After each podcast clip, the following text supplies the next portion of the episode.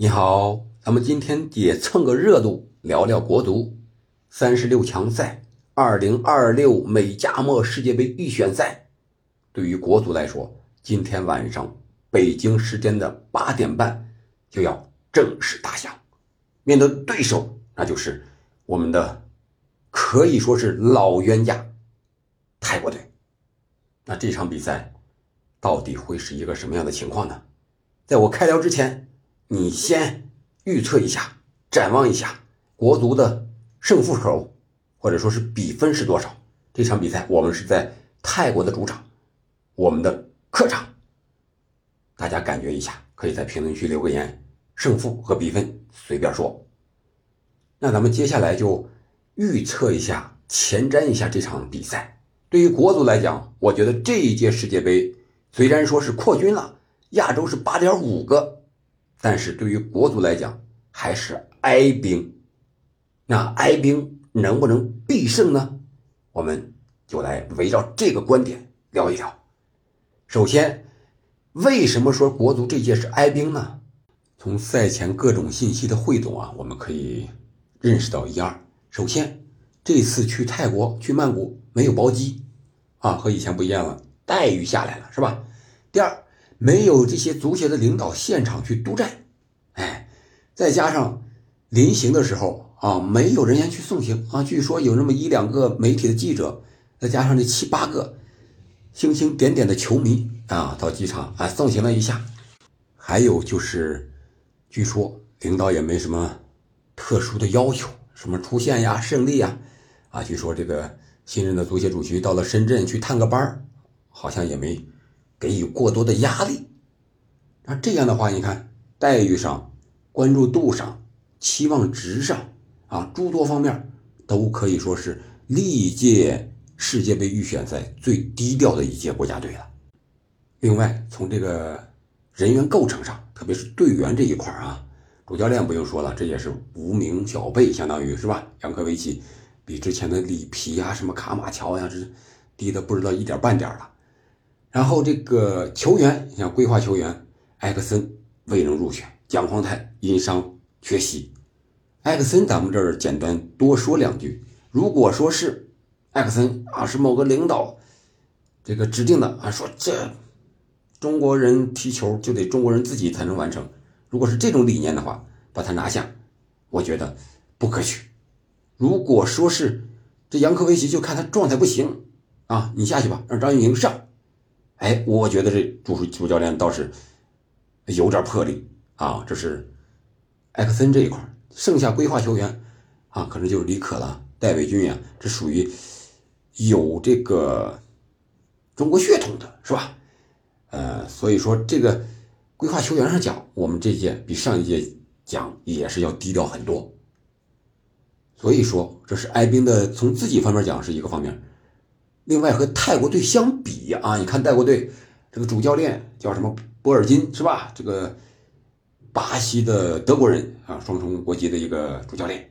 然后他们的队长啊，提拉通啊，文马探啊，这么一个人，表示要全力取胜。在赛前呢，他们还去这个拜佛祈福啊，当然这是他们的惯例。然后。他们的总经理说了，啊，这个女同志啊，说这个进一个球一百万泰铢，相当于二十万人民币。如果出现，那就是一千万。好家伙，这是开出了进球和赢球奖金啊！所以说这个高调程度可想而知。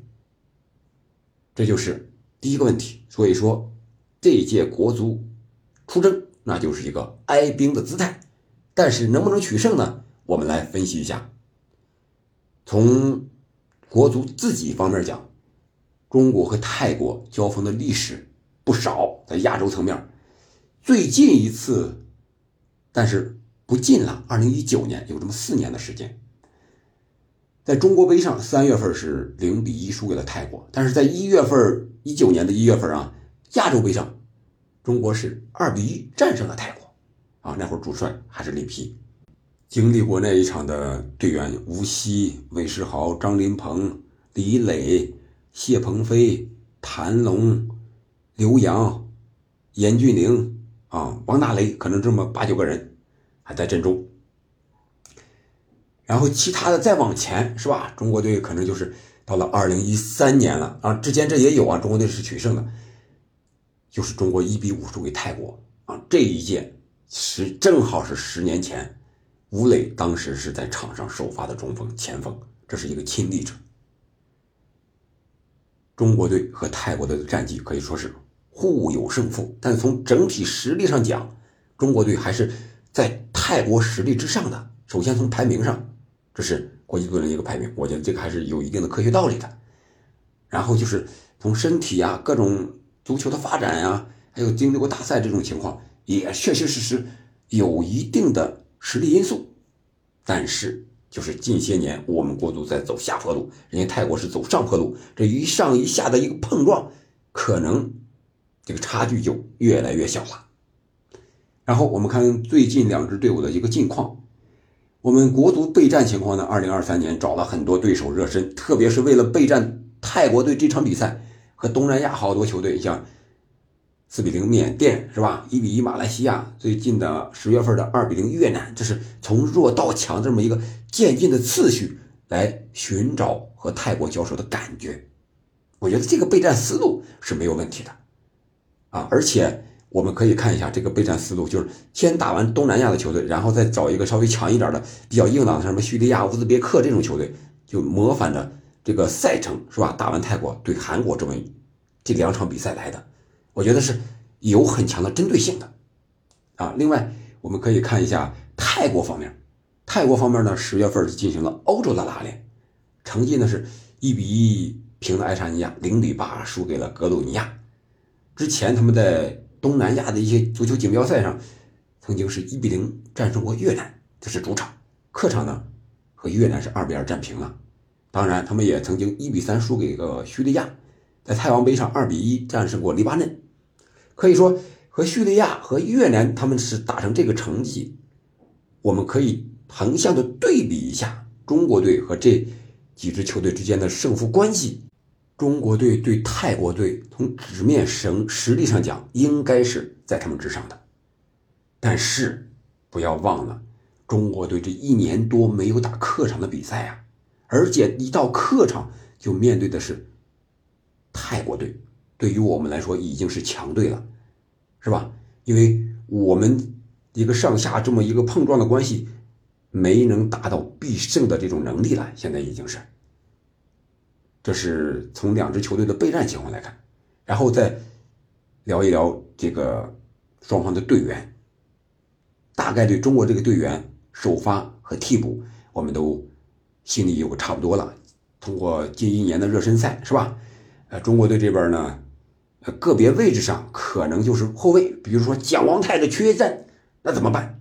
这个蒋光太是中国后防线上的定海神针，谁来？吴少聪身高一米九二。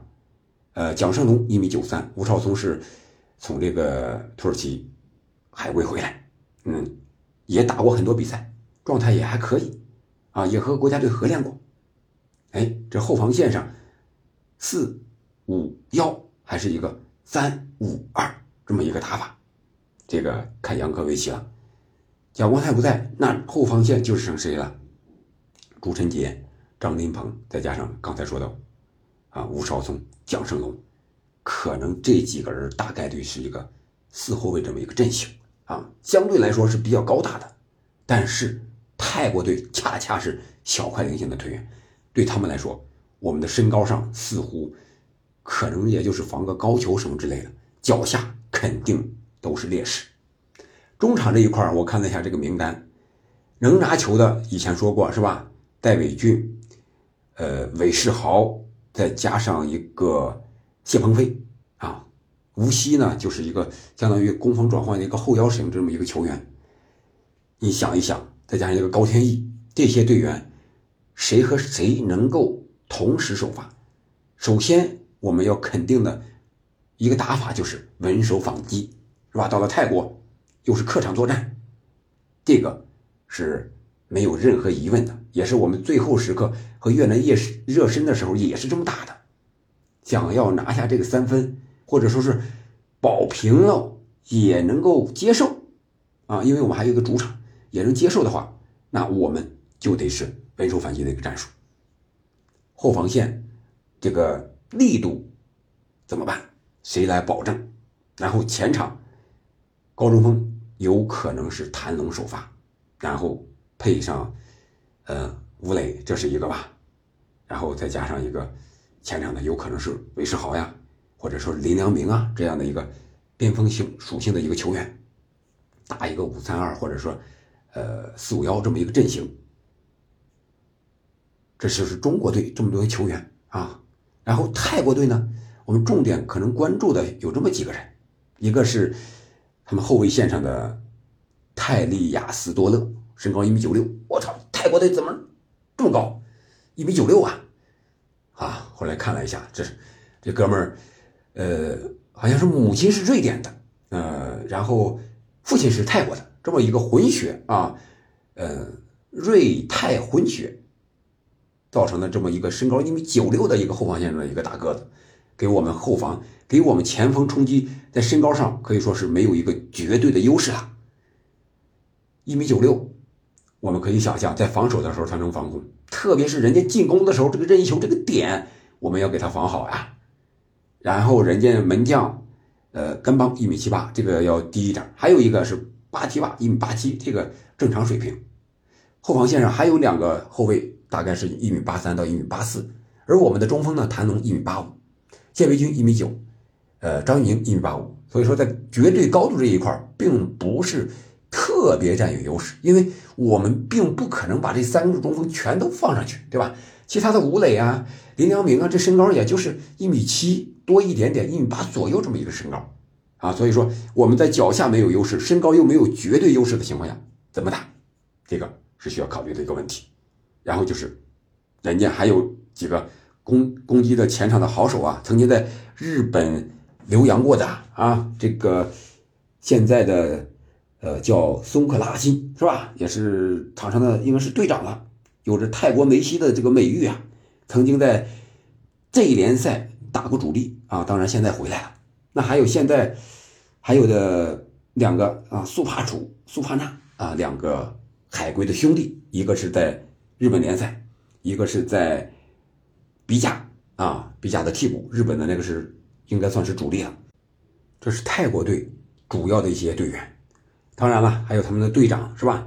还有这个因伤不能出场的头号射手叫当打，极有可能不能出场，这个可能对他们来说是一个比较大的损失。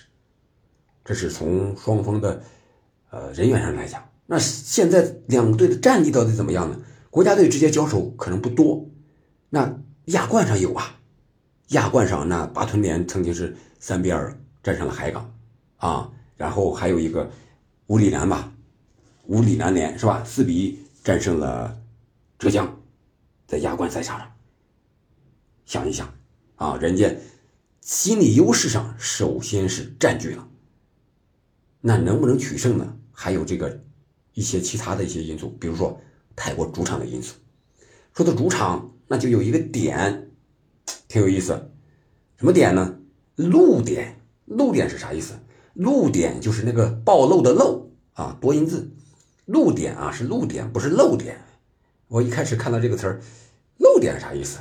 漏点温度难道是穿少的时候的温度吗？不是，露点温度，露水的露就是这个水呀。由气态变成液态的这个温度，说白了也就是凝成水珠的这个温度，它主要考虑的就是空气中的水蒸气的含量有多大，水汽湿度，说白了就一个湿度。中国队我们知道在赛前是在越南训练，而不是在这个呃深圳训练，为了就是模仿曼谷的天气啊，结果深圳再热也热不过曼谷，特别是晚间比赛这个时间段。深圳的温度已经下来了，很干很干爽，而曼谷呢，它这个露点的温度还很高，高到多少度？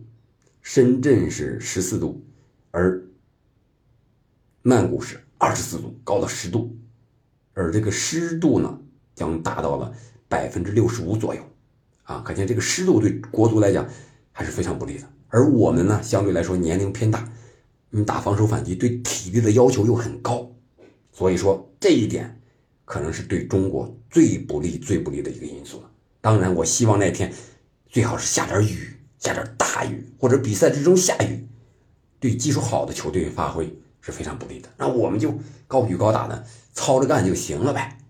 啊，从心理上讲，这场比赛我希望是物极必反，哀兵必胜，是吧？中国有句。名言嘛，叫不在沉默中爆发，就在沉默中死亡。我们可以保持沉默，可以低调，可以挨兵，但是我们时刻要有一颗能够出击、战胜对手的信心和决心。不管有没有这个能力，我们关键时候要敢于亮剑。狭路相逢勇者胜，守归守，这是战术方面，但是必胜的信念始终不能丢弃。你不能上来就说我得一分就行了，那你这场球绝对赢不了。所以，我如果是国足能够把心态放得很低，但是信心又很高，那拿出正确的方式方法、战术策略的话，还是有机会取得理想的三分。这是我们最想要的三分。所以，我在内心啊有一种明明的感觉，国足有实力。或者说有机会、有运气拿下这场比赛，可能是一比零、二比一，因为这两支球队的差距就是一两个球的差距，看谁发挥的好，把握机会能力强了。当然，还有一个最大的因素，不可控的因素，那就是裁判。我们在客场，以现在中国足球的外交来讲，在亚洲是不占任何优势的，吃亏肯定是必然的。但是我们不能出现韦世豪。啊，在这个俱乐部赛场上，把人干倒了又踢两脚吃红牌这种东西啊，所以说，如果韦世豪上场，人家肯定也研究你，肯定就针对你，就冲着你韦世豪去啊，在你身边出溜来出溜去，然后再激怒你，让你吃红牌。所以说，对于中国来讲，这个裁判的因素、红牌的因素、这些偶发的因素也很重要。本来实力就没有绝对的把握。再少打一人，那你只能是烧高香了。所以说，总体上来看，我看好国足，或者说不是看好，我感觉国足能够在曼谷拿到理想的分数，好吧？那你怎么认为？欢迎在评论区留言。啊，对了，啊，今天晚上咪咕八点半咱们直播这场比赛啊，欢迎到时候大家和我一起为国足加油助威。好的，我们晚上见。